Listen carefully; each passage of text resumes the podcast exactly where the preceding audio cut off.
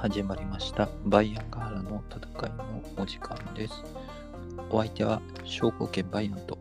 バナナガハラでお送りいたします。はい、ということで、えーっと、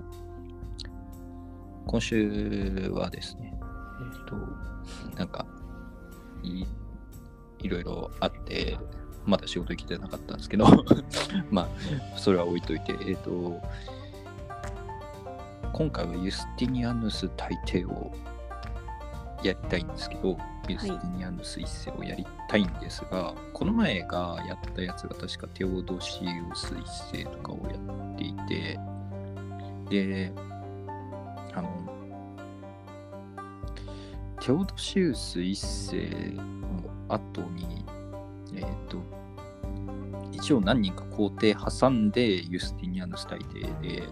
この辺ってなんか世界史の教科書とかだと飛ばされることが、レオ朝、あいたな、レオ朝の皇帝とかって思うんですけど、レオ朝めちゃめちゃ影薄いんですけど、あとテオドシウス朝もテオドシウス一世以外めっちゃ影薄いんですけど、一応なんか、ユスティニアヌスにつながる流れがちょっと分かんなさすぎるんで、そこ触れてからユスティニアヌス大帝の話をしようというふうに考えております。で、えっ、と、テオドシウス一世とか、あの、アウグスティヌスとかの頃の時代の話とか、えっ、と、が終わってから、えっ、と、テオドシウス2世のがおってですね、テオドシウス朝っていうのはテオドシウス2世っていうやつがおってですね、テオドシウス2世は2つ名を持っている皇帝で、テオドシウス2世カリグラフォスっていう言います。カリグラ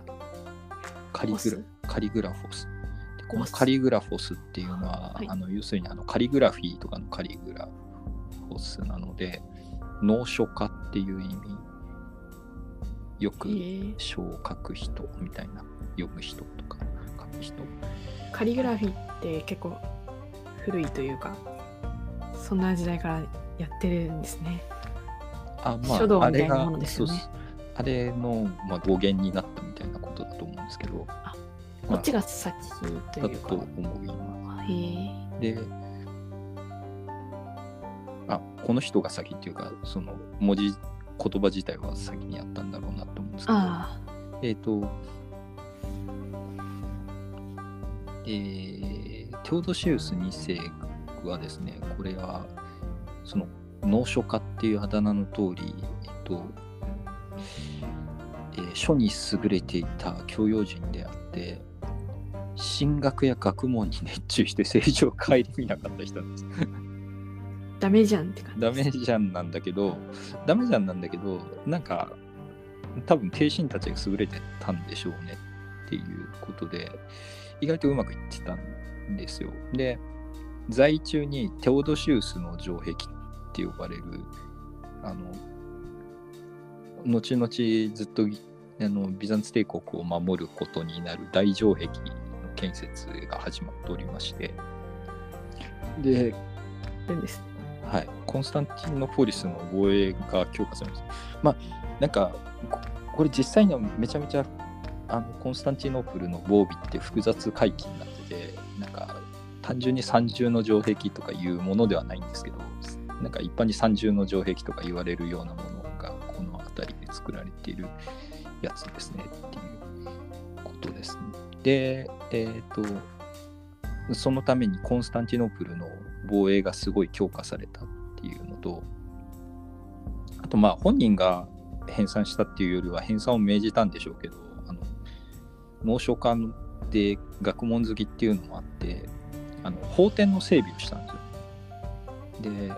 当時はローマ法典が使われてて、これはローマの法典って、その、今まであったローマ帝国のその時々に作られた法律をこう寄せ集めたものだったんで、えっ、と、なんていうんですか、めちゃめちゃ煩雑だったんですね。で、このテオドシウスの時代にテオドシウス法典っていうローマ法の法典を作っているんです。で、古代ローマの積み重ねで作ったものってその時々の当時のトレンドが反映されてるんでなんか今見るとよくわかんないみたいなのがその当時すでにあったらしくてあの使い物にならんかったんですよ。この混乱ししてしまって。でなので、えっといる法律だけ残して整理しましょうねっていうことをやってテオドシウス2世が、えっと編纂させたっていう。えっ、とでそれ以前にもなんかいろんななんとか法典なんとか本典ってグレーボリウス法典とかなんかヘルモゲニウス法典とかなんかそういう法典があったらしいんですけどこれはなんか、その法律家みたいなやつがあの趣味で やったやつ視線の法令集なのでえっ、とテオドシウス法典っていうのはだから皇帝の命令で初めて直線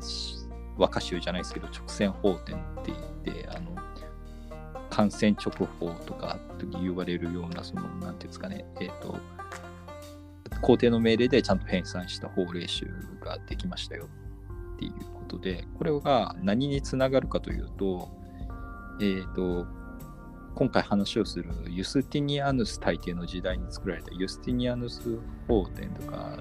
っていうやつとかはい。そういうのにつながっていくっていうところで、えー、と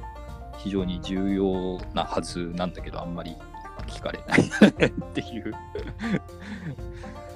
テオドシウス2世も影薄めの人ですよね。っていうね。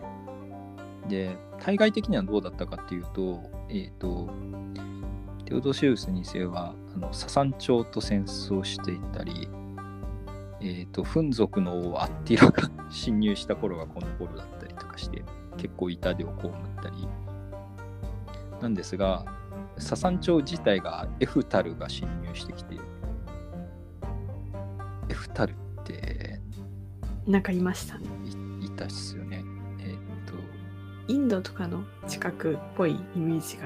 勝手にあるんですけど。そうですね。中央アジアからインドぐらいにまたが中っぽい。でそうですね、かなりインインド、うん、パキスタンから中央アジアぐらいですかね、多分あえっ、と、エフタル。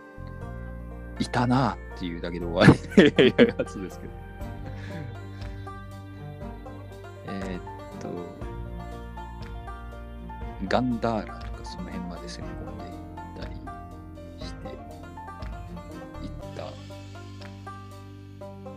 やつですが、最終的にあれだっけ？屈に負けたんでしたかね。えっ、と、そうか特屈とササン朝に攻撃されて滅んだのがエフタルですけど、えっ、と、一時はブイブイ言わしていたっていうことでございます。で、エフタルが侵入してきたせいで、えっ、と、まあ、めちゃくちゃササン朝と押し合いへし合いしてたんですけど、えっ、と、それどころじゃなくなっちゃったんで、あの戦争する前の状態に戻った和平条約を結んで、うんふササン朝もローマも、ローマっていうかビザンツ帝国もそれどころではなくなってしまったっていうことですね。で、えっ、と、バンダル族とかも侵入してきたりして、えっ、と、またもう一回戦争してたんですけど、その後もう一回東ローマとササン朝は戦争したんですけど、えっ、と、バンダル族が侵入してきてまた取りやめになって、で、えっ、と、ササン朝のヤズデギルド2世ってやつと不可侵条約を結んで終わったっていう。ヤズデギルド2世って名前かっこいいよねって思うんですけどね。そうですねなんかあんまり思いつかない文字の組み合わせっていう感じがしていいですなんかイランっぽいなっていう感じがするんですけど、ヤズデギルドっていうのは名前の意味一応あって、えーと神が作ったっていう意味ですね。ヤズデが神で、えーとケルタが創造したので、ヤズデギルドっていう神の作りし皇帝みたいな、そういう強そうな意味がある。えっ、と、ヤズデギルドにせよは割とえーと、ペルシャ氏の中ではかなり優秀な人で、めちゃくちゃ賢かったんで、紳士ヤズデギルドとかいう謎のあだ名がついている。えジェントルマンってことですか？ジェントルマン紳士。そうそうそう。あ、そうなんですね。本当にそういうあだ名がついてる。この人も博学な君主だらしいですね。えーまあ、それはそれとして、えっ、と、えーテオドシウス2世はすごい学問に優れた人でしたが、えっ、と、乗馬は下手だったらしくて、乗馬中の事故で死にました。ということで、まあ危ないですよね。そう。でも結構、遊牧民の人とかでも落馬して死ぬ人とかいるかなっていう気がするんですけど。えーで、その後、えっ、と、マルキアヌスとか、なんか他に皇帝おるんですけど、えっ、と、レオ朝っていうのに今度つながっていって、えーレオ朝のレオ一世は一応大帝ってついてるんですけど、正直そんなにっていう感じをする人がレオ一世でなんでやろうねっていう感じなんですけど大帝って呼ばれたのレオ一世はまあ確かにレオ朝を開いたっていうのもあるし海藻だからつけとくかみたいな。大層だからつけとくかもあるだろうしとキリスト教的にはコンスタンティノープル総主教が任命したっていうか体体感に関わった初めてのローマ皇帝っていうこああ、その辺のひいきというか。うその多分こう、うん、教会からのひいきがあるんじゃないかなっていう気はする。でなんでそういうことをしたかっていうとあんま後ろ盾がなかったんですよね。軍人ではあったんですけどこの人。えっ、とこの人はトラキア出身なんでかなり辺境の出身なんですよ。あのブルガリア出身ですね。なんか今の。でえーなんかブルガール人殺し的な名前の 皇帝いませんでしたっけ？あいます、はい、なんか後にあの辺は。全然なんか違う文化圏っていう雰囲気だったのかな。バルカン半島のあたりは多分この時代でも辺境扱いだったんじゃないかなって気がするんですけどまあトラキア出身ででえっ、とこのなんか皇帝としての地位を確固たるものとする後にこいつもそのレオ朝の中で皇帝になってるんですけど皇帝ゼノン。これは後の皇帝ゼノンがいるんですがこの人は、えー、ともっと田舎者でイサウリア族っていうイサウリアってなんかちょっと場所が説明してトルトルコですね一応。トルコの、まあ、トルコは別に文明的なところもあありますけどえっ、とイサウリアって人って山岳民族なんですよ。イサウリア族は、あの、えっ、と、えーイサウリア地方の少数民族なんですよ。こんなやつそのままの、のそのままの説明しか力を借りて、えー、と倒してたぐらいなんで、ちょっとなんか、こういかにも寄せ集め政権みたいな感じなんですよね。で、えー、と小アジアのトロス山脈のあたりをイサウリアっていうんですけど、えー、と今でもなんか登山とかで結構有名なとこっぽいっすね。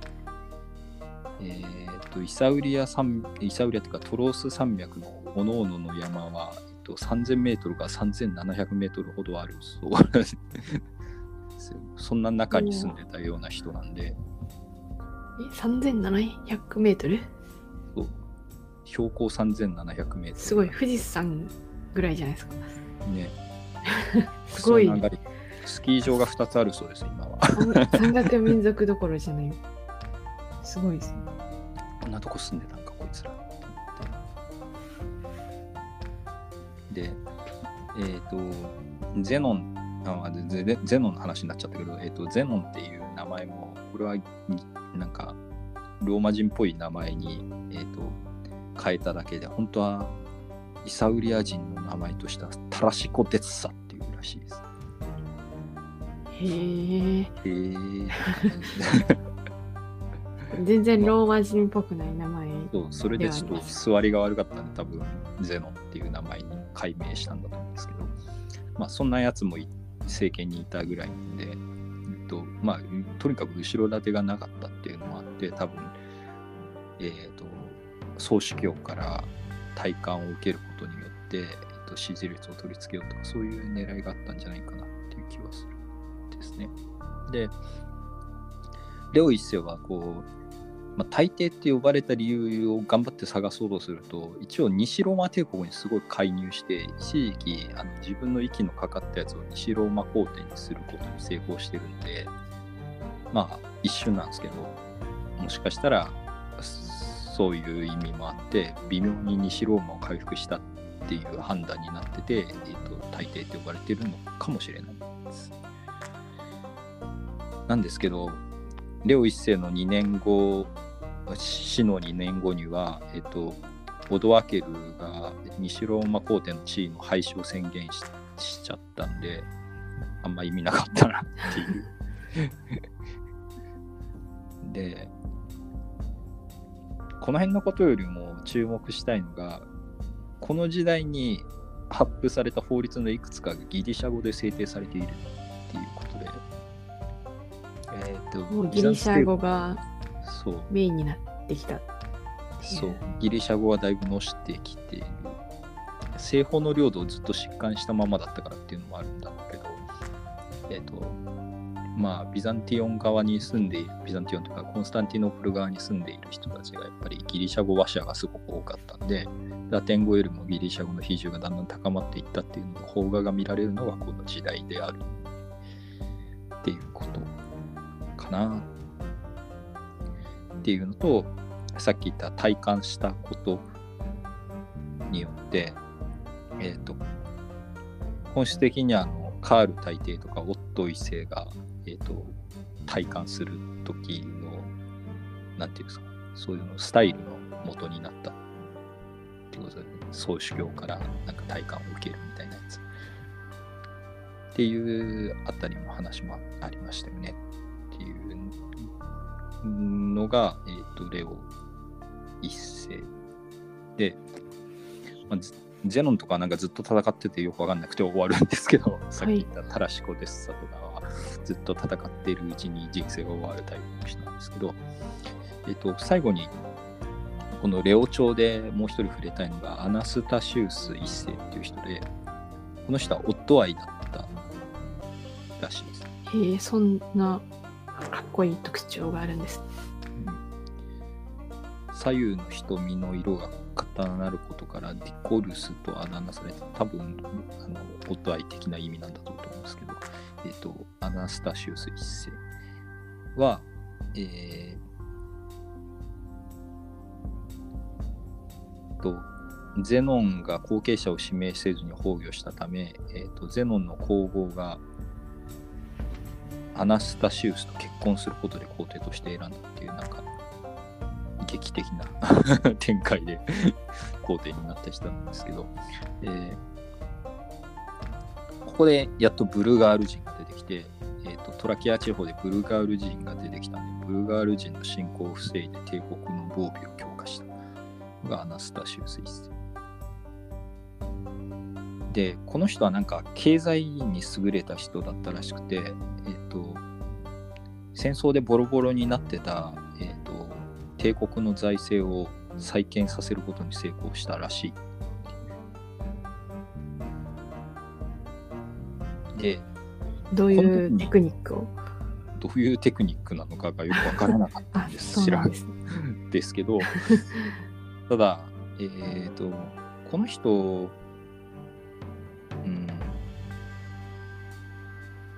この人がなんで取り上げたかっていうとこの人が財政再建を実現させたっていうのの財源が元になって、えーと、ユスティニアヌス大帝が、えーと、あれに踏み切った旧西ローマ帝国の領土を回復させる大戦争を起こすっていうののお金を貯めたんで、えっ、ー、と、なんだろう、中国史とかに例えると、あの、文帝の時代にお金貯めて武帝の時代にこう外政したみたいな感じの流れがあると思うんですけど、ああいう感じですねっていう。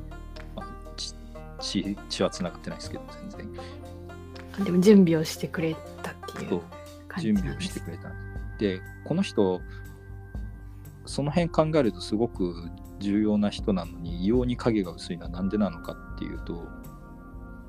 あの三位一体好きじゃなかったみたいな感じだったらしくて。いいんですねそういうの好きじゃないとか言っても。うんなんか単性論っていうまあ要するに三位一体じゃない方を、えーと、と推していたらしくて。で当時もまたなんかトレンドがちょっと三位一体から離れて単性論よりだったらしいんですよ。で、移り変わるんですね、そんなに。うん、で、そのせいであの、西ローマ帝国の方の教会とめちゃめちゃ仲悪くなったんですよ、この時代に。で、そのために東西教会分裂の法画を作ったっていうのもあって、えっと、西ローマっていうか、だからヨーロッパの歴史家から評判が悪いっていうことですね。キリスト教徒の歴史家から評判が悪いので、アナスタシウス一世はなんかこう、日陰者 扱いなんですよね。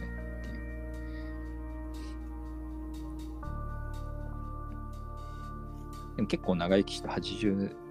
歳とかまで生きてたらしいです。まあ、なった時も結構年齢高かったのかもしれないですけど。えー、この人の時代になのでお金が貯まりましたよっていうことで。で、なんか結構子孫とかもいるんで、いまだに子孫がいるらしいっていう、それはなかなかすごいなと思うんですけど。すごいですね。うん、冒険の子孫ですけど、えっ、ー、と、今のスペイン国王も末裔も一人らしいえ今のスペイン国王ってフェリペ6世。まだいらっしゃるんですね。一応。えー、ハプスブルク家ではない。あブルボン言ってないんですけど。ブルボン家です、あブルボン家。あそうかそうか。あれ？なんか変わったんでしたっけ？ヨーロッパ史も全然覚えてないんで。あ、そうか、なんか。うん。直系子孫がいないけど、合計子孫がいるのか。直系子孫は全然しょ瞬時に対談そうなんですね。合計子孫だった。えっ、ー、と。え、ブルボン家がじゃあそういうことですか？じゃなくて、全然関係ないところからに入り込んだっていう感じ。えっ、ー、と、なんか、カスティリアの王家にこの人のなんか冒険の子孫が入り込んでてでそれがえっ、ー、とそれが今のなんかブルボン王朝となんか血筋のつながりがあるんでみたいな話らしいです。すごいですね。長い話、気の長い話なんですけど。分かってるもんなんですね。でもいまだに結構いるらしいですけどね。あのローマのローマのなんとかのなんとかみたいな。ファビウスの子孫とかいるって聞きますもんね。ファビウス。ファビウス・マクシムスだったかなの絵っていう、なんか、持久戦術をこう、確か駆使したために、当時のローマ人からめちゃめちゃ非難された 人なんですけど、ファビウス、うん、話がちょっとそれちゃったけど、ファビウス、フェビアン教会とかのなんかこう言葉の元になっているファビウスですけど、ファビウスの子孫は確か生きてるんですよねっていう。えー、と歴史人物としてのファビウスが出てこない。古代ローマの軍人、えーと、ハンニバルイタリア攻略の時に、えっと、遅延戦術を取ったんで、非常に評判が悪かったっていう。そんそんな昔人が。で、この人の子孫に確かに、えー、すごいですね。っていうような感じで、結構そういうつながりというか、えっ、ー、と、ありますけど、ただ、この、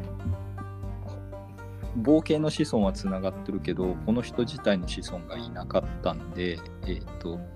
後継者に選ばれたのは、親衛隊の軍人だったユスティヌス一世というやつがいて、これが、えっ、ー、と、パチモンみたいな 名前をしてます。そうなんですけどね、これ名前の関係があって、有名なユスティニアヌス一世っていうのは、ユスティヌスの子っていう意味なんですね。ああ、なるほど。じゃあ、オリジナルってことなんですね。この辺の名前に似たようなやつが多いのって、なんとかの子とかいう意味だったりすることが結構あるあるようです。ジャジャクソンとか、うん、その手の。そういうやつですよ。あ、そうか、ジャクソンってそうなんだ。じゃないんですかね。いや、イメージですけど。ジャックの息子なんですか、なんとかソンって大体そうかなって。ああ、でもそうか、そうですね。ファーガソンとかもそうですね、きっとね。えー、そういう、なんとかプロスとかは、なんとかの子孫とかいう意味とか、とか、そういうのもありますんで。で、で、このユスティヌス一世って完全につなぎの人みたいな感じなんですけど、えっと、ユスティニアヌスへのつなぎだったなっていう感じの人なんですけど、ただ、ものすごい貧しい農民から、えっと、親衛隊に入隊して、えっと、叩き上げの軍人で、えっと、将軍となって、棚ぼたでなんか晩年こうやって皇帝になったんです。で、文字が書けなかったらしいんですよね、ユスティヌス一世。えー、あんまりにも貧しい生まれで。で、読み書きができないんで、あの皇帝のサインすら書けないんですよ、この人は。で、読みましたっていう、レギって書くんですけど、LEGI って書いてレギで、私は読んだっていう意味の、えっ、ー、と、ステンシルみたいな、あの、わかりますあの、くり抜いた板が用意されてて、はい、このこの通りになぞってくださいねって言われてなぞってサインしてたらしいんです。でアルファベットなのにそんなことがあるんですね。うん。でこれが非常につらかったんでこのユスティヌスはあのあの甥っ子がなんとかこう一族でお金出して学問を身につけさせることができたんですよ。で、甥っ子がで非常に神道だと言われているということで、あの自分の息子がいなかったんですよね、確か。で、ユスティヌス一世は、えっと、この老いにすごい頼ったんですよ。で、甥っ子の、甥っ子がその腹心として活躍するんですよ。で、甥っ子のペトルス・サバティウスっていうやつが、えっ、ー、と、腹心になってて、で、最後に、えっ、ー、と、ユスティヌスはこの甥っ子に感謝して、えっ、ー、と、自分の養子にしてやるんですよ。で、これがユスティニアヌス。そうなんですか。結構、なんか、劇的な 話よなと思うんですけど。本当はだからユスティニアヌスはペトルス・サパティウスっていう名前なんです全然違うんですね。そうなんですよね。ででも甥のユスティニアヌスは都会に出てきてあの一人の踊り子の女の子にすごい惚れちゃうんでその人がテオドラっていうんですけどでも当時はあの一応軍人の階級の人と,、えーと、踊り子って結婚できなかったんですよ。なんか、なんか河原小敷みたいなそういう職業別紙みたいなのがあって、えっ、ー、と、なんで踊り子出身のものとは階あの軍人は結婚できませんみたいな階級の違いで結婚できなかったんですけど可愛い老いのことだっていうことで皇帝ユースティヌスは老いのために皇帝名であの異なる階級間のものでも結婚できるって法律を出してあったんです晩年に。でこれが有名なテオドラ皇后なんですよね。かなかドラマチックだと思うんですけど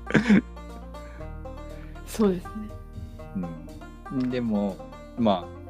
あ皇帝になった時に結構年やったんで、えーと、ユスティヌス一世はすぐ死んじゃう。でそこで出てくるのが、えーと、後継者として皇帝の定位を継承したのがユスティニアヌスだからペトロス・サバティウスが皇帝になりますところでようやくユスティニアヌス大帝のお話が出てきましたよっていうところなんですけど結構前置きが長くなってしまったやべえなと思ってえっとユスティニアヌス一世は功罪愛半ばする人として結構知られておりますがまあって言ってもねすごい人だとは思うんですよね。ユスティニアヌス一世は、えー、後世大帝と呼ばれた人で、えー、と一説によれば古代末期における最も重要な人物の一人などと呼ばれているということでございます。で、帝国の再建、ルノバティオ・インペリーっていう、こう、理想を掲げて戦いまして西ローマ帝国の領土を、えーと、ほぼほぼ回復したですよね。まあ一緒なんですけど。でなんですけどその栄光の時代も、えーと、晩年にペストが流行って、えーと、イスティニアヌスも、えー、死没した後については、えー、と領土的縮小の時代に入ってしまって9世紀まで回復することはなかった。っていう人でえっ、ー、と、いろんな側面のある人で、えっ、ー、と、建築についてもハギア・ソフィア大聖堂とかっていう大建築を残したり、えっ、ー、と、法整備の部分でもローマ法大全とかユスティニアンス法典とかって呼ばれるものとかを作ったり、で、で自ら先生君主として訓練して、はい、えーと、シュシュのえーと、弾圧みたいなことを行ったりもしてますし、えーと、自分の、えーと、軍備調達のために、えー、とすごい税金貸したんですけどその時に反乱が起こったんですけど反乱を割と血ま 血生臭く鎮圧したりもしてて、えーとうん、すごいんですけど どうかなって思うところもあるっていうことで同時大臣からも、えーと、表の文章では、公文書ではすごく褒められているけれども皮脂って言ってなんかこうゴシップを集めたようなやつではめちゃくちゃ書かれてるっていうところもあって、まあ、どういう人だったのかっていうまあ二面性とかがあったとは言われる人なんですけどねっていうのがユスティニアヌス大帝でございます。ねえ40年間ぐらい訓練したんかな。皇帝になってから。えっと。長いですね。長いね。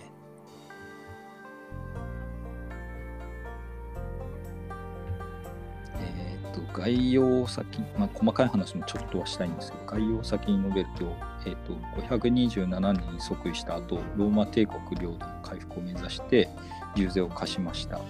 で532年には二冠の乱って呼ばれる反乱が起こってでこれを皇后テオドラの励ましを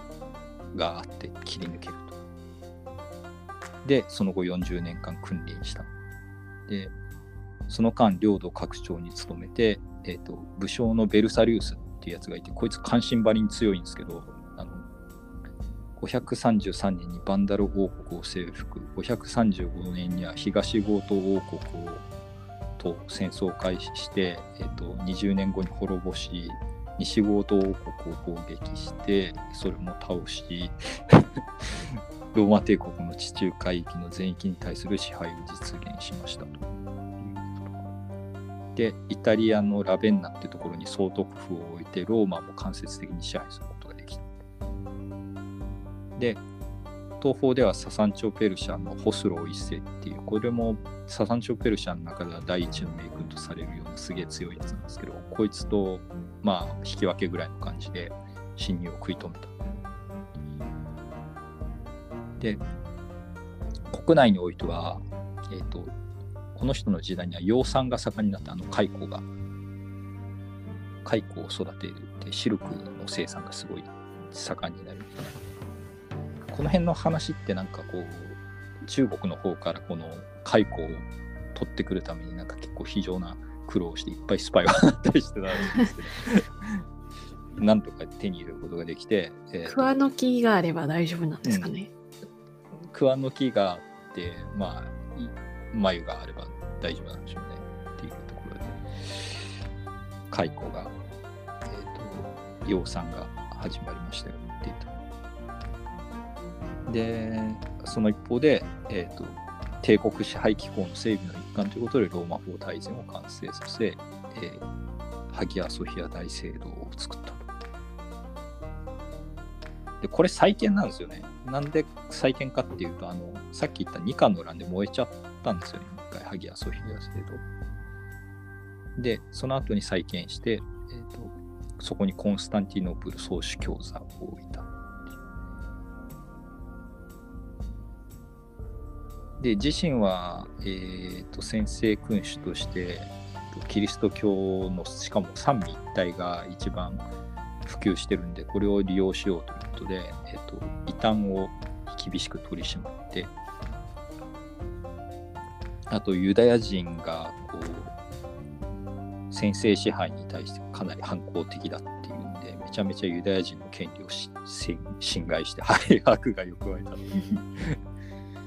あとは、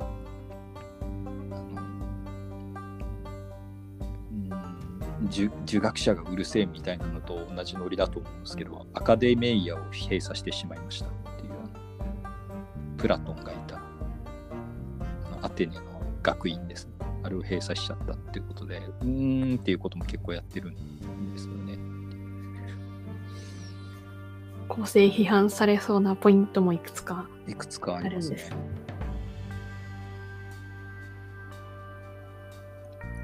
うん、交際愛半ばする感じなんですよねっていう。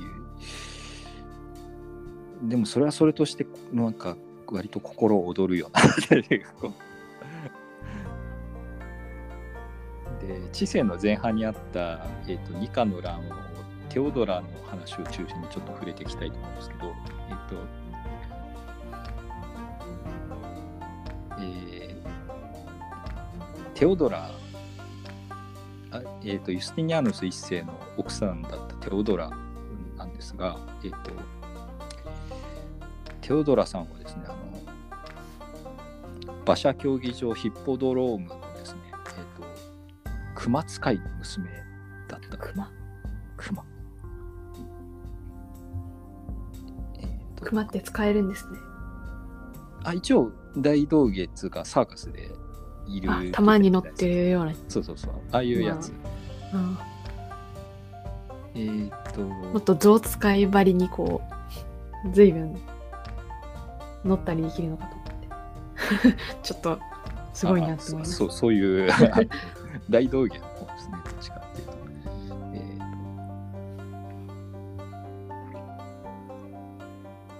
ー、でこれのえーと娘だったんですけど、姉のアシスタント一緒にサーカスで働いてる姉のアシスタントとして最初は舞台に立ったんですけどそれから、えーと、踊り子になったと。で実は一回結婚しててで官僚の夫がいたんですけどえっ、と、なんか揉めたんか知らんですけど、離縁されてしまって、で、それからはなんかちょっと、怪しい、なんかちょっと、枕営業みたいなこともしながらなんか踊り子家業をして、えーと、アレクサンドリアを経由して、えー、コンスタンティノープルに、まあ、稼げるところに来たんでしょうね。コンスタンティノープルへ来た。でそこで純朴な青年だった皇帝ユスティニウス一世の甥のあのユスティニアヌスと出会って、えっ、ー、と、一目惚れされるわけ。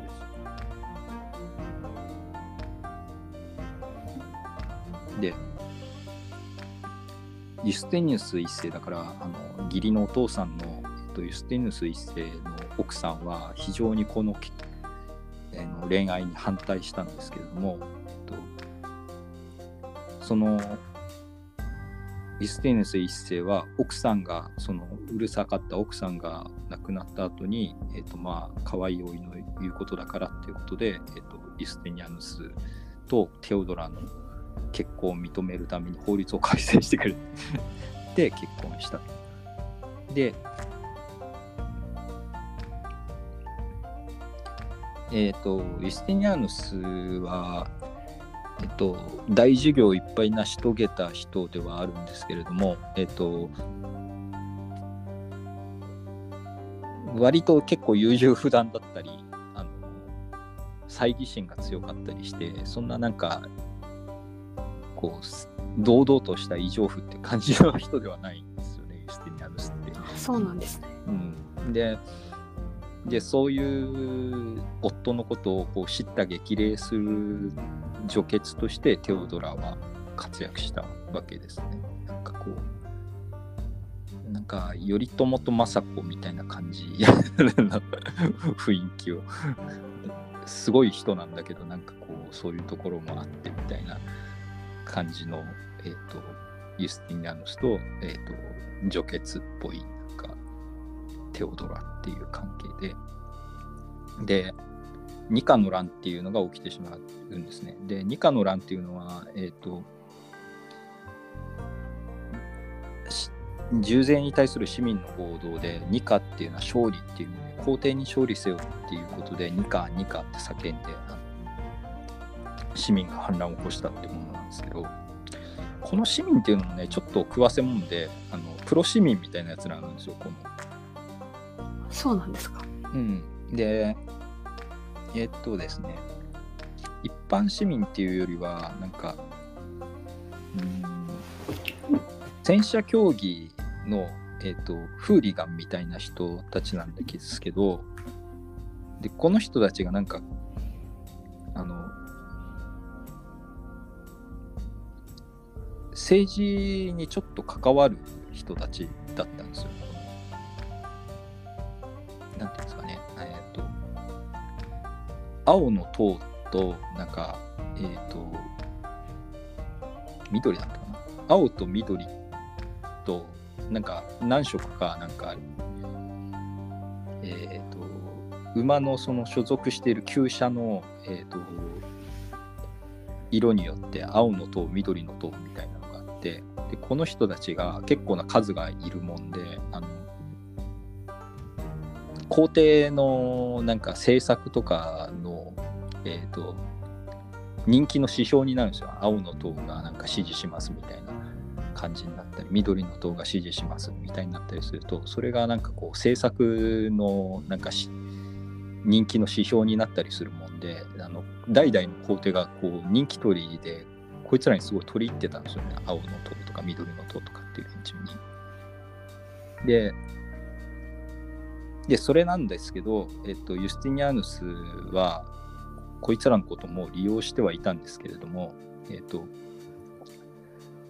こいつらに政治に口出されるのがうざいなっていうことで、徐々に関係を断とうとしてたですわ。で、以前のようにうまい汁が吸えなくなるっ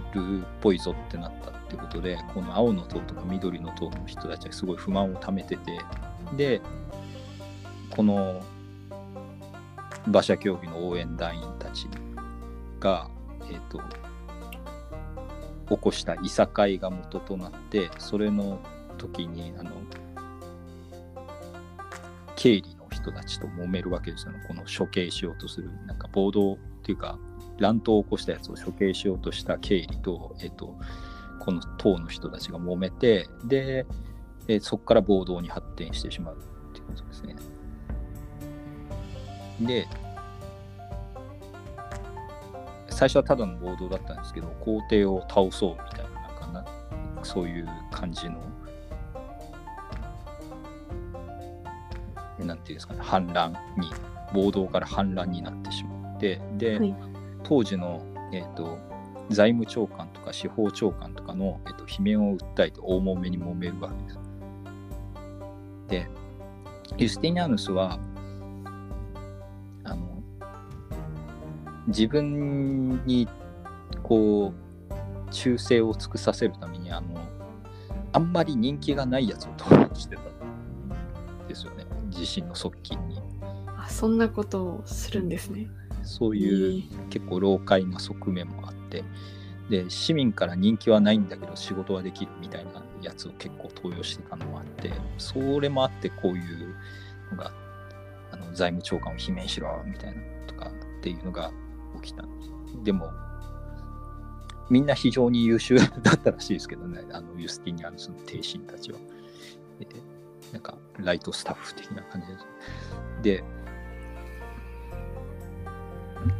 でやっぱりじゃあ罷免しますとか言ったんだけど全然収まらなくて皇帝もなんか退位しろみたいな感じになってきたんでどうするこれみたいになって、えー、ユスティニアヌスは嫌になっちゃってあの逃亡を決意して船に逃げ込もうとするんですね。で財宝や荷物をこう持てるだけ持ってこう 船に逃げ込もうとしたんですけれども、えっ、ー、と、その、船を止めてる先で、あの船に乗り込もうとしたら、こう、皇后テオドラが仁王立ちしてて、で、今逃げる時ではありませんって言って、逃亡すれば身の安全が得られるとしても、果たしてそれは命と引き換えにしてよかったと言えるのでしょうか。私は古の言葉が正しいと思います。敬意は最高の死に装束であるって言って紫のそのユスティニアヌスの着てるこう紫の衣を指さして言うわけです。でユスティニアヌスはこう踏みとどまる決意をして、えーと、腹心の将軍ベルサリウスに攻撃を指示して、えー、競馬場に溜まっていたその反乱民衆たちを攻撃するんです。えーで鎮圧されたんですけど3万人死んだ。結構被害が出ました。やべえなっていうことなんですけどね。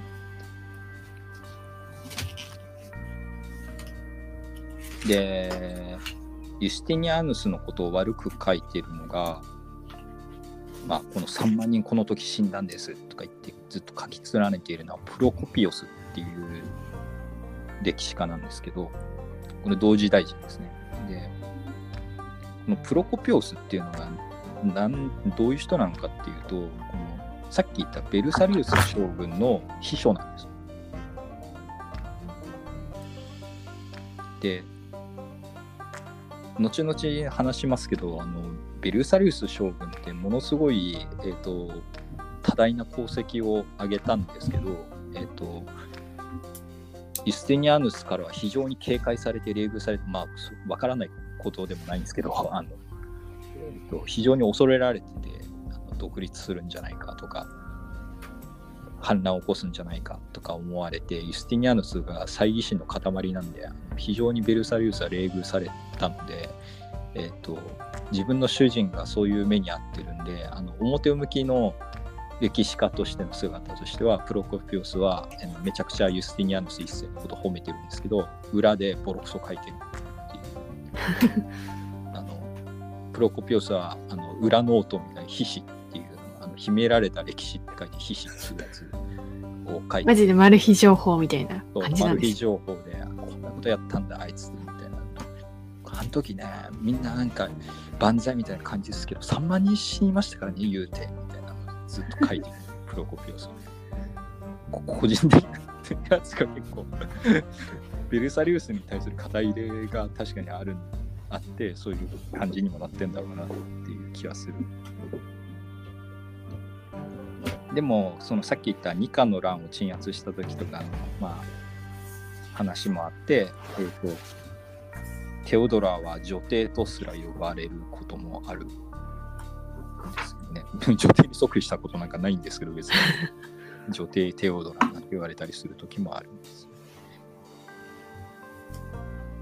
まあなんかたびたびいろんな政策に対する提言をしたらしいんですけど、まあその他はよくは伝わってなくて、えっ、ー、と、まあ、結構長生きしたんですけど、ユスティナヌスよりは17年早く乳がんで死去したそんな細かいところまでわかるんですね、すごい。なんか症状がちょっと書いてあって、乳がんっぽいなみたいなことで、推定ですか、ね。で、えーと、ユスティニアヌスを取り囲む1人目テオドラとあとニカノラの話はしたんで、えーと、あとはやっぱベルサリウスとかかなっていう気がするんですね。ベルサリウスについてはなんかよくわからんけどめっちゃ強いこの再生副事業の大半はこのベルサリウス将軍っていうやつがやってません。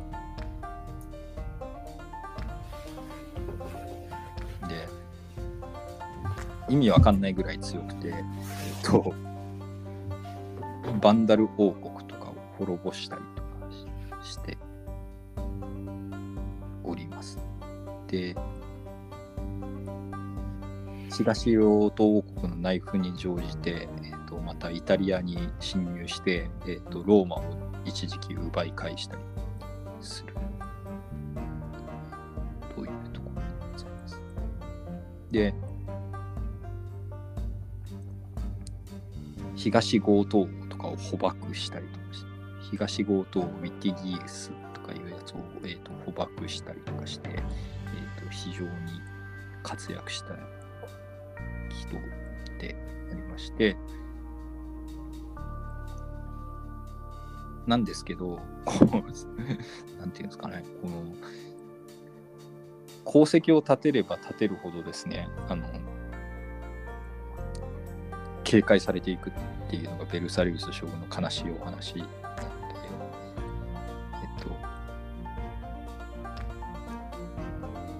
イスティニアヌス一世のやっぱり知性の最も華々しい業績っていうのはやっぱりその再生副事業なんですけど、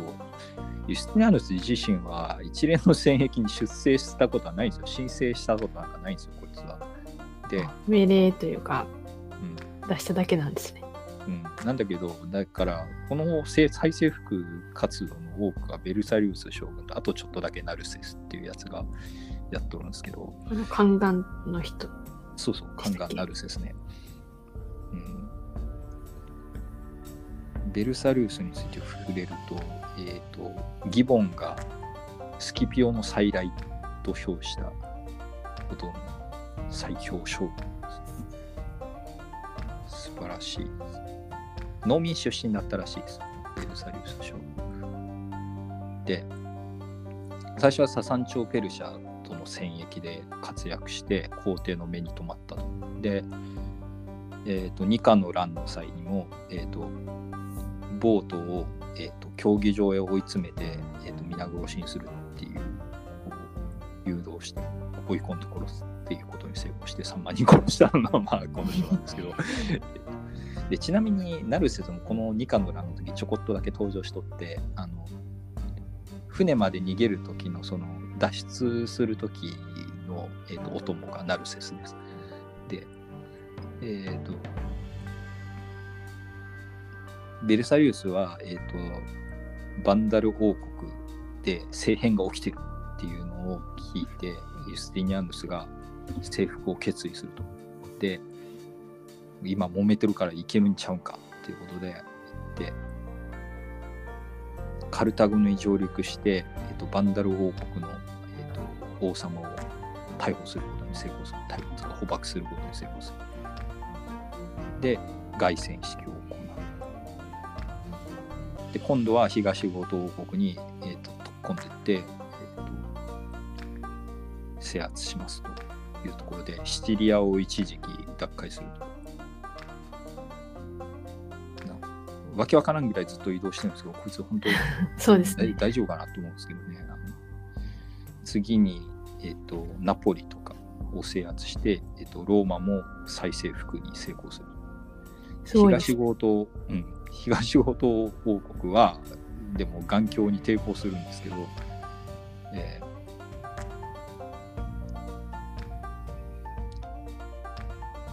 フランク族、まあ、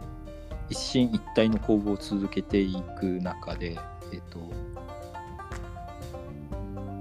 こいつ、ひょっとしてなんか帰ってこんけど、独立するんちゃうんか？みたいな感じになったユスティニアヌスがビビって罷免するっていう。まあ、自分で取った領土たちですもんね。そう。で、ササンチョ・ペルシャで当当時、そのまた侵攻されてたんで、そっちに回したいっていうのもあって、で、イタリアにずっとおると、あの西ローマ皇帝とかになっちゃうかもしれんっていう、そういう思いがあっシリアの方に派遣して、ササンチョと戦えっていう風に転戦させるっていう、ありえない移動距離なんですけど、で、大変です。移動だけで随分かかるんじゃないですか。ね。1年、あ、だから何年もかかってるのか。2年ぐらいかかってるのかもしれない。で、えっ、と、でも、ササン町にも大勝利するんですよ。で、すごいです。すごい、ササン町の、えー、と補給線を遮断して、あのササン町に降伏す、降伏っていうか、講和条約を持ち出させることに成功して、帰らせるっていう。で、またしても、えっ、と、キーってなっちゃうんですよね。勝ったのに。ユステス。結構不本意だったです。そう。で、難癖をつけられて、あの財産を没収されて幽閉されるかわいそう。かいかわいそうすぎる。で、でもベルサイユス帰ってるらしいぞって言って、東ゴート王国の方でトティラっていうまあまあイケイケの王様が出てきて、でこいつめちゃめちゃ強くて、あのイタリアに置いてきた東ローマ軍がボッコンボコンに負けるんですよ。で、慌ててユスティニアヌスはこう牢屋にいたベルサリウスを解放して、お前また行ってこいちゃんと従ってくれるんですね。ねえ、この人ね、野心なかったんかなと思うんですけどね。で、ユスティニアヌスは、えっ、と、帰ってきた途端にトティラを撃退するっていう。トティラ王のローマ包囲を退けて、えっとトティラ王は一体帰っちゃう。で、548年には解任されるんです。で、この頃もう年になってたんですけど、えっ、と、で、これに変えて投入されたのがカンガン・ナルセス。で、カンガン・ナルセスの話についても触れると、まあ、アルメニア出身のなんか小太りのおっさんです。ナルセスのモザイク画も残ってます、一応。でそうなんです。でこの丸い感じあれだなと思うんですけどね。よく聞くあのカンガン太るっていうあれかなと思うんですけどね。実直な性格の人であの二課の反乱の時にさっき言ったように皇帝を救出したっつうかお供をした人で、えー、と非常に信義を得ていた。でベルサリウスを更迭して代わりにナルセスを送るっていうのはやっぱりどういう意味があるかっていうとこいつは子孫が残せないので独立の心配がないっていうのもあったとされております。あ、結構めっちゃ警戒してるんですね。ねえちちっちゃい男よってなんですと思うんですけどね。まあでもこんなちっちゃい男なのに大事業を成し遂げたっていうところに重みを感じるっていう気はするんです。えっ、とね怖がりっていうのはね、ね利点でもあるってことなんですかね。そうですよね。危機察知能力が高いかもしれないでね。で、ナルセスはしかしながらこういうのってなんか失敗しそうじゃないですか。カンガンを先生に投入とか。あんま活躍する人、そそうはいないですよね。なかなか。まあ、手はそうですね。あんまり聞かんですけど、でもナルセスはかなり実直な性格で、あの、えっと、ベルサルイスに代わって、えっと、進軍するんですけど、ちゃんとベルサルイスばりに活躍をしますので、公兵隊を駆使してラベンナを奪回し、えーと、補給を行ってまたトティラに脅かされていたローマに進軍すると。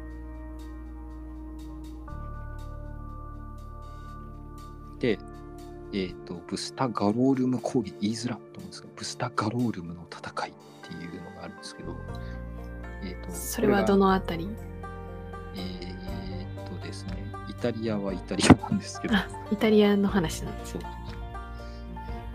イタリアの北か南かで言うと？北か南かで言うと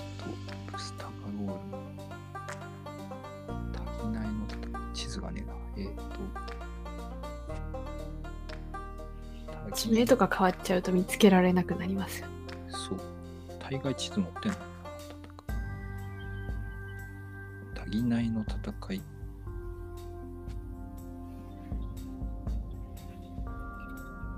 足りないの戦いの方で聞いたことあるかな、スターガロー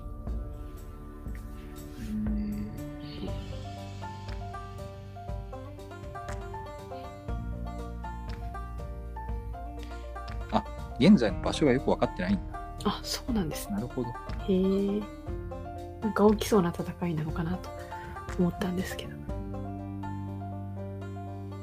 現在この辺なんじゃないのかって言われているのが、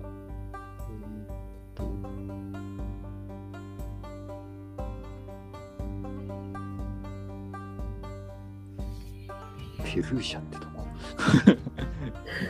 知らない地名がまた北東部と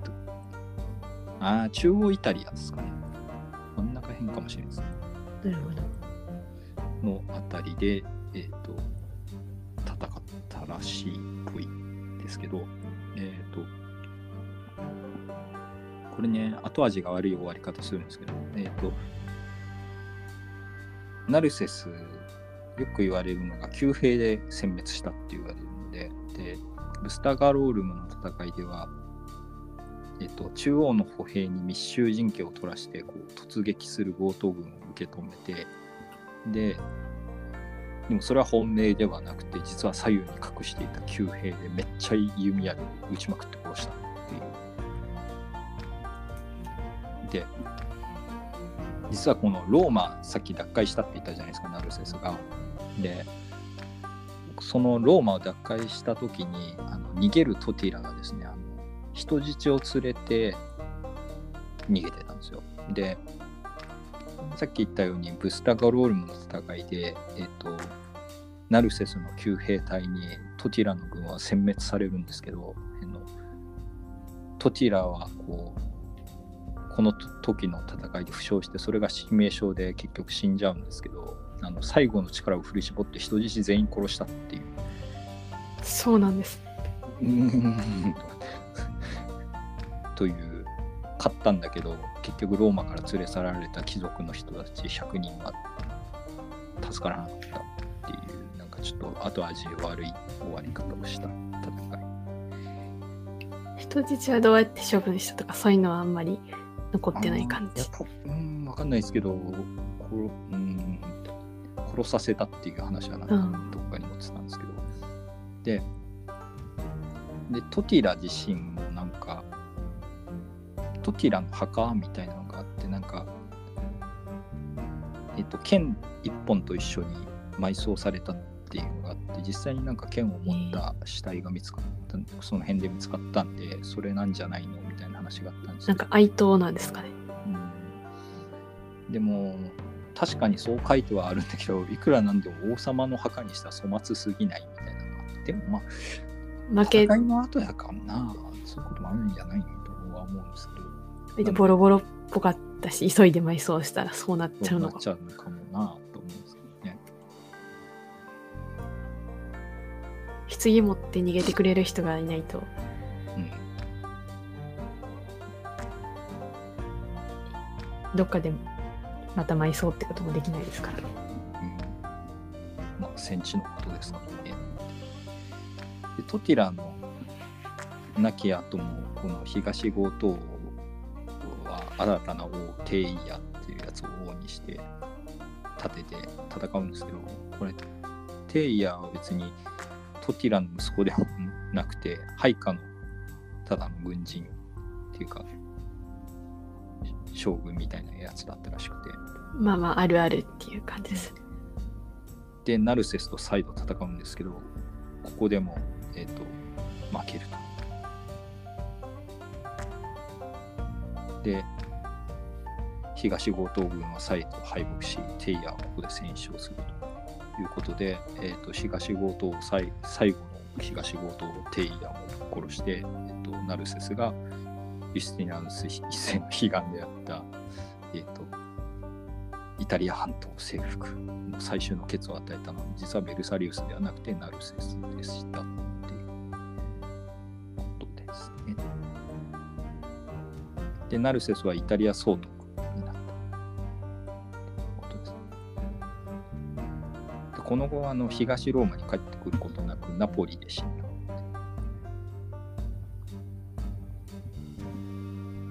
で、ちゃんとした宦官だったんですね。よかった。当時の碑文でナルセスは執政官に任命されたみたいな碑文が残ってて物議を醸したんですけど執政官は当時の法律で、えー、と皇帝ののみが就任できる官職になってたんでそれはなかろうみたいな話だできっと当時の人たちがあまりにもナルセスが大活躍をしたのでえっ、とまあうっかり書いちゃった。うっ。かり書いちゃった。功績と人気によって生じた誤解なんじゃないのっていうふうに言われている。さすがにないでしょう東卓みたいにな。っちゃったねっていうなんだっけそういうことをするからあの、警戒とかされるんじゃないかみたいな。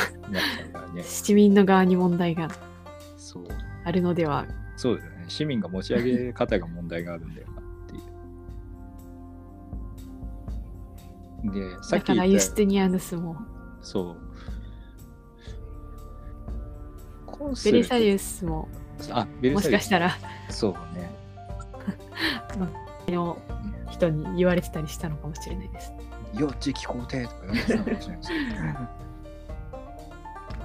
この時期、すでにその、なんていうんですかね、ローマ以来の官職の形骸化と、逆に、なんていうんですかね、称号化みたいなのが始まってて、あの結局、皇帝しかなれない職業って、美名でしかないじゃないですか。あの美しい名前というか、その美称の一つでしかないわけですよ。あの官職じゃないじゃん、それって。爵位みたいなもんですよ。で、そういうのがいっぱいあるんですよね。なんか、さっき言ったコンスルなんかもそうだし、そういう、あの、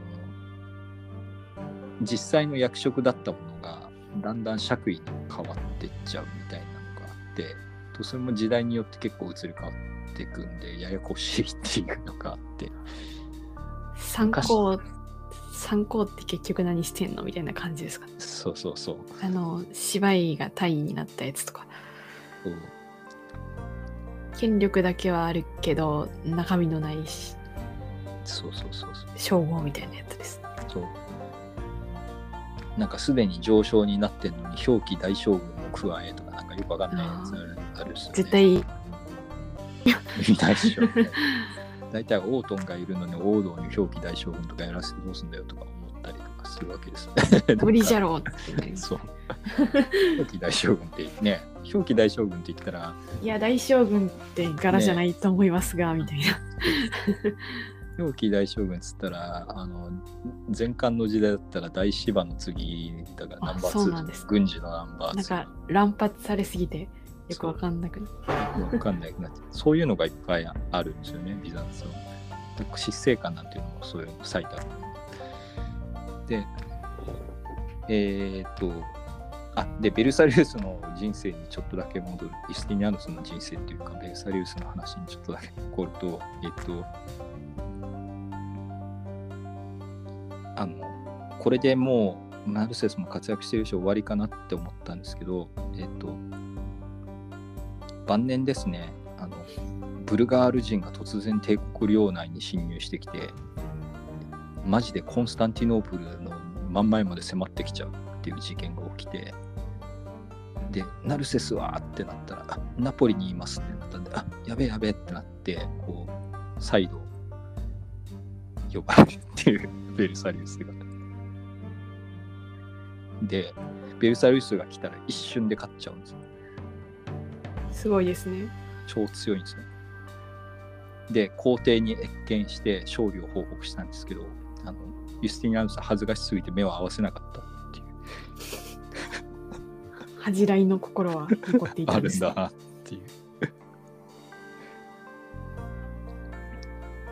で、裁判年には、えーと、皇帝を行為をめぐる陰謀があったんですけど、なんか、その時に全然関わりなかったのに、関わりがあったっていうスティニアヌスが言い張って、その命令で逮捕されるんですが、えーと、結局無実と判明して釈放されてその後死んだ紛死したとも言われているしっていう。かわいそうやねとベルサリウスの生涯はベリゼールっていう小説になっている。フランスの小説であるらしいですそんなことはないですか。えっ、ー、とこの小説が後にベリサリオっていうタイトルのオペラになっているらしい。オペラに、うん、あんま想像つかんけどそうですよね。オペラってそういうのもやるんだなっていう感じですね。でこの辺のまあでベルサイユスのだからこの生涯が後に小説になったりしたっていうのはやっぱりその秘書官のプロコピオスってやつが、えーと、ベルサイユスのそう活躍を一生懸命書いたっていうこともあって戦士って戦うし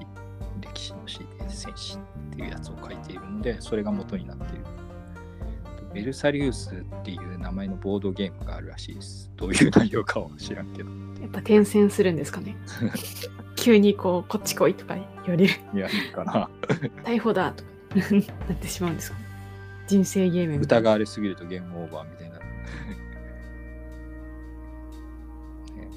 気になりますね。気になるけど。で、まあ大体これでベルサリウスの話も終わったからユスティニアヌス周りの人々の話も。終わりかなという感じなんですがあとは何だっけトリボニアヌスとかその辺が結構出てくるかな。えっ、とトリボニアヌス。法制上の業績。そう。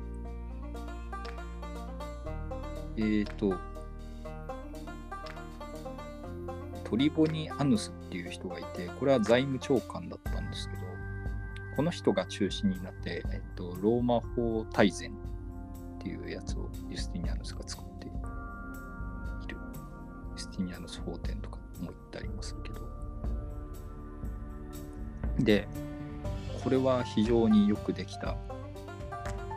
法律でございます。で、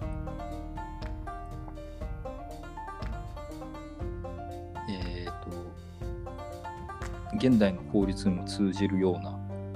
さまざまなこうローマ法のまあこの人の時代に作られた法律っていうわけでもないんですけどいろんなその法令とか判例とかも書いてますよね。あの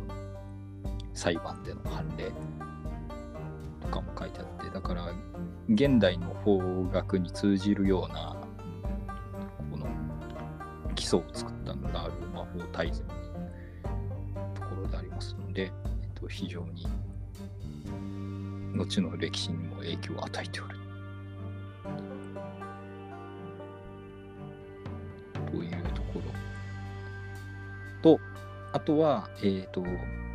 ユスティニアヌスの業績といえば、ハギア・ソフィア大聖堂を作って、いまだにハギア・ソフィア大聖堂、アヤ・ソフィア聖堂っていうのがありますよね。これ最近も揉めてるんですよね。あんま政治的な話なんで、あれをしたくはない。そこまでそこの深掘りをするつもりもないですけど、えっと、ハギアソヒア制度は、えっと、さっき言ったように2課の欄で1回焼けちゃった制度を再建するときに、どうせだったらめっちゃ交換しようぜって言い出してですね、なんですが、えっと、めっちゃでけえ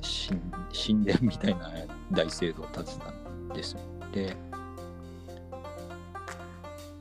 完成したハギアソフィア大聖堂を見たときに、あのユスティニアヌス一世は、ソロモンよ、我は何時に勝てりって言ったっていう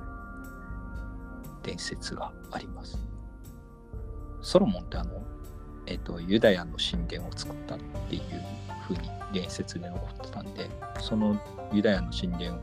を凌駕するものを自分が作ったんだっことで、えっと、自らの業績を誇ったっていう。すごい自信です。うん。ソロモンよ、我は何時に勝てり。で、アヤソヒア聖堂の、えっ、ー、と、がいまだに、えっ、ー、と、今モスクになっちゃったかな。また、一回モスクに。戦闘がそう立ってはいるです。そうあのえー、っとまあ後の話になるけどビザンツ帝国が滅んで、えー、っとオスマン帝国に接収された後一回モスクになるんですわ。でえー、っとなんだけどあのケマル・パシャが近代トルコ近代っていうか、えー、と今のトルコを作った時にあのイスラム教から脱してあの世俗の国家を作りましょうっていう運動をしてでその一環であのもともとキリスト教の建物だったこれをなんかモスクとして使うのもどうかと思うのであのイスラム教離れの一環としてあの無宗教の博物館にしましょうってやったんですよねキマルパシャは。でで建国以来その伝統がずっと続いてたんですけど、まあ、ちょっと怪しいみたいな。そう今言うてあのトルコの人ってほとんどがイスラム教徒なんで、まあ、キリスト教徒もいるんでしょうけどあのあのこんな立派な建物なのになんか博物館として使うのもなんかなっていうのってあのモスクにしたいと思いますって言ったらこうヨーロッパからめっちゃブーブーに非難されてでなんか礼拝とかやってる様子をすごい批判的にこう報道されたりしているようですね。2020年ぐらいにちょっとそういう話題になってたんですけど、今どうなってるかよくわかんないですけど、まあ、今のね、トルコも結構長期政権なんで、この後どうなっていくかわかんないですけど、なかなかね、っていう話でございます。今後もなんか、どうなるかどうか。にね、そう、わからんですけどね。まあでも、それ、うん、あんまり宗教にどっぷり使ってない日本人からすると、なんか博物館っていい落としどころだったんじゃないかなとは思うんですけどね。うん、でも、わからないので。わかんないよね。あんまりコメントもしづらいしづらいですよね。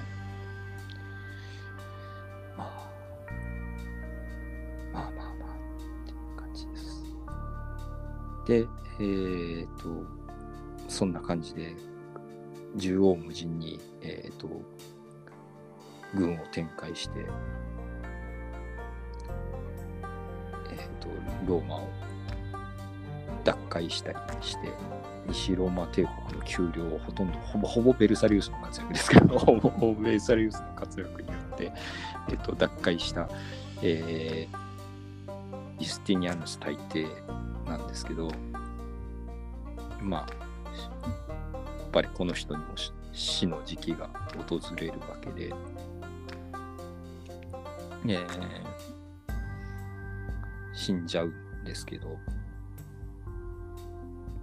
晩年にこのね、疫病がすごい流行ったんですよねっていうこともあって、えっ、ー、と、それもあって、えーと、国力が大いに減退していくと。で、このユスティニアヌス一世がいる時代は良かったっすけど、あの、死ぬと同時にこう、タガが外れたのか、あの、財政破綻するっていうところですね。で、あの、そもそもローマ奪回した奪回したとか言ってたんですけど、なんか、脱会した時すでにローマ500人ぐらいしか住んでなかったっていう。そんなに荒廃してたんですね。うんめちゃめちゃ荒廃してたんですね。それ取り返す意味あったかみたいな感じは確かにあって。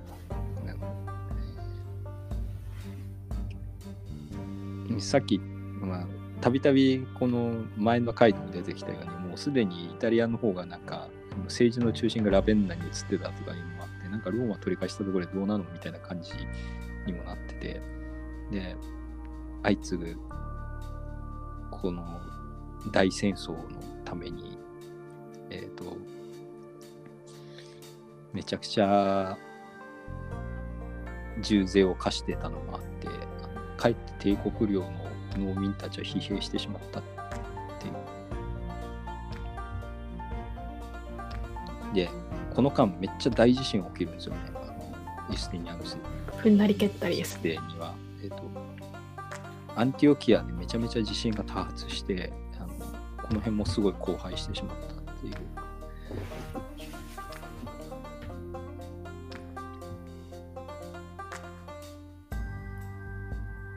で、はい、なんか再建したんですけど元にはやっぱり戻らんかったっていう。アンティオキアって言ったら結構大都市だったんですけど。でそういうのもあってなんかこう晩年にはこう社用の兆しがあったっていう。と、えー、ユスティニアヌス自身がどういう人だったのかって僕の中では結構猜疑心が強くてこう確かにそんな感じはイメージがあるんですけど。聞いてると感じました、えー、プロコピオスは表の方のえっ、ー、とやつではユスティニアヌスについて中肉中背の丸顔で疲れを知らない健康的な人でしたみたいなことを書いていて自らの生活は質素で進化から眠らない皇帝と呼ばれるほど日夜通じて、えー、精力的に政務に励んだ。で怒りを決して顔に出さず親しみやすく穏やかであったというふうに書いてるんですけど、えーと、筆詞の方には、えーと怒りを顔に出さず親しみやすく穏やかであったがその一方で何千人もの無実の人々の殺害を平然と命令することのできる冷酷さを併せ持った男だった。怖い怖い。裏設定みたいな。裏設定が出てきて。なんかね頼朝っぽくて好きなんですけどねこういう人でしたよってていう視点にあるんでまあこれさっき言ったようにこの大戦争意味あったかっつうのもあってあのユスティニアヌスが死んだ後ポロポロポロポロあの回復した給料については失われていってで俺もユスティニアヌス一世みたいになるんだって言って外政をたびたび起こすなんか皇帝も後の時代に結構出てくるんですけどどれもが失敗したっていうこう最終的にはですね一時期回復したりする時もあるんですけど、最終的には全部失敗したんで、うーんっていう感じ。ユスティニアヌス一人ではできなかった。できなかった。で、結局この路線、あんまりこの西ローマ回復するっていうのはあんまり意味ない路線ですよね。構成になってしまうと言ってしまえば。なんだけど、まあね。まあ、でもこれがなかったら、あの、現代にもつながるこの、その、アイデンティティ、今のギリシャ人の人たちって、東ローマ帝国の子孫っていうアイデンティティで。も、それが、え、ー、と、確立されたのってあのユスティニアヌス大帝の前にはなんか次々とこうローマ帝国の領土を失ってこう自信を喪失してたんですけどユスティニアヌス大帝の時代に全部取り返してあの一瞬でもこう輝きの時代があったんででこの時のことをずっとビザンツ帝国民は覚えて東ローマ帝国民はずっと覚えていて、えっと、自分たちのことをギリシャ語でロメイっていうようになる。ローマ人ですって自称するようになる。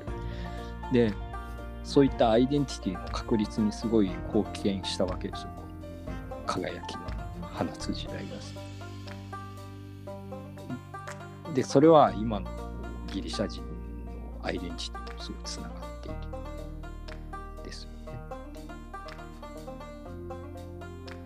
なもんだから今のギリシャ人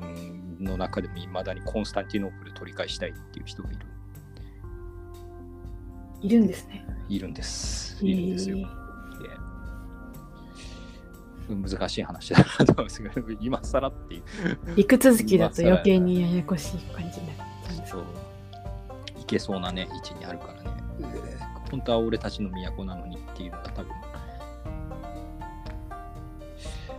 ギリシャが独立した時になってアテネなんてほぼ無人の村だったらしいですからね。なんか廃村みたいな感じだったらしい。そうなんですか。そう。えー、アテネが。放牧地みたいになってたらしいです。そんな。今のだからアテネって、その独立するときに、いや、アテネ、言うてアテネだよって言って、みんなで頑張って掘り起こして、新たに作り直した町なんで、そうだったんです。本当に何もなかったぐらいになってたな今のギリシャ人が、その古代ギリシャに対しての、あの、アイデンティティを感じるようになったのって、西洋の人に古代ギリシャすごかったよねって散々言われて洗脳された結果みたいな。とこビザンツ帝国の移民っていうのが唯一のこうあれなんですよね。だったんですよね。ギリシャが最初独立した時は。っていうのがこの辺にアイデンティティの確立っていうか保護がみたいなのがあったんですよ。というふうに言われておりましたっていうことで非常に重要な話でしたよユスティニアヌス大帝の時代っていうのはっていうところで終わりたいと思いますすごい長くなってしまって申し訳なかったですけどでえっ、と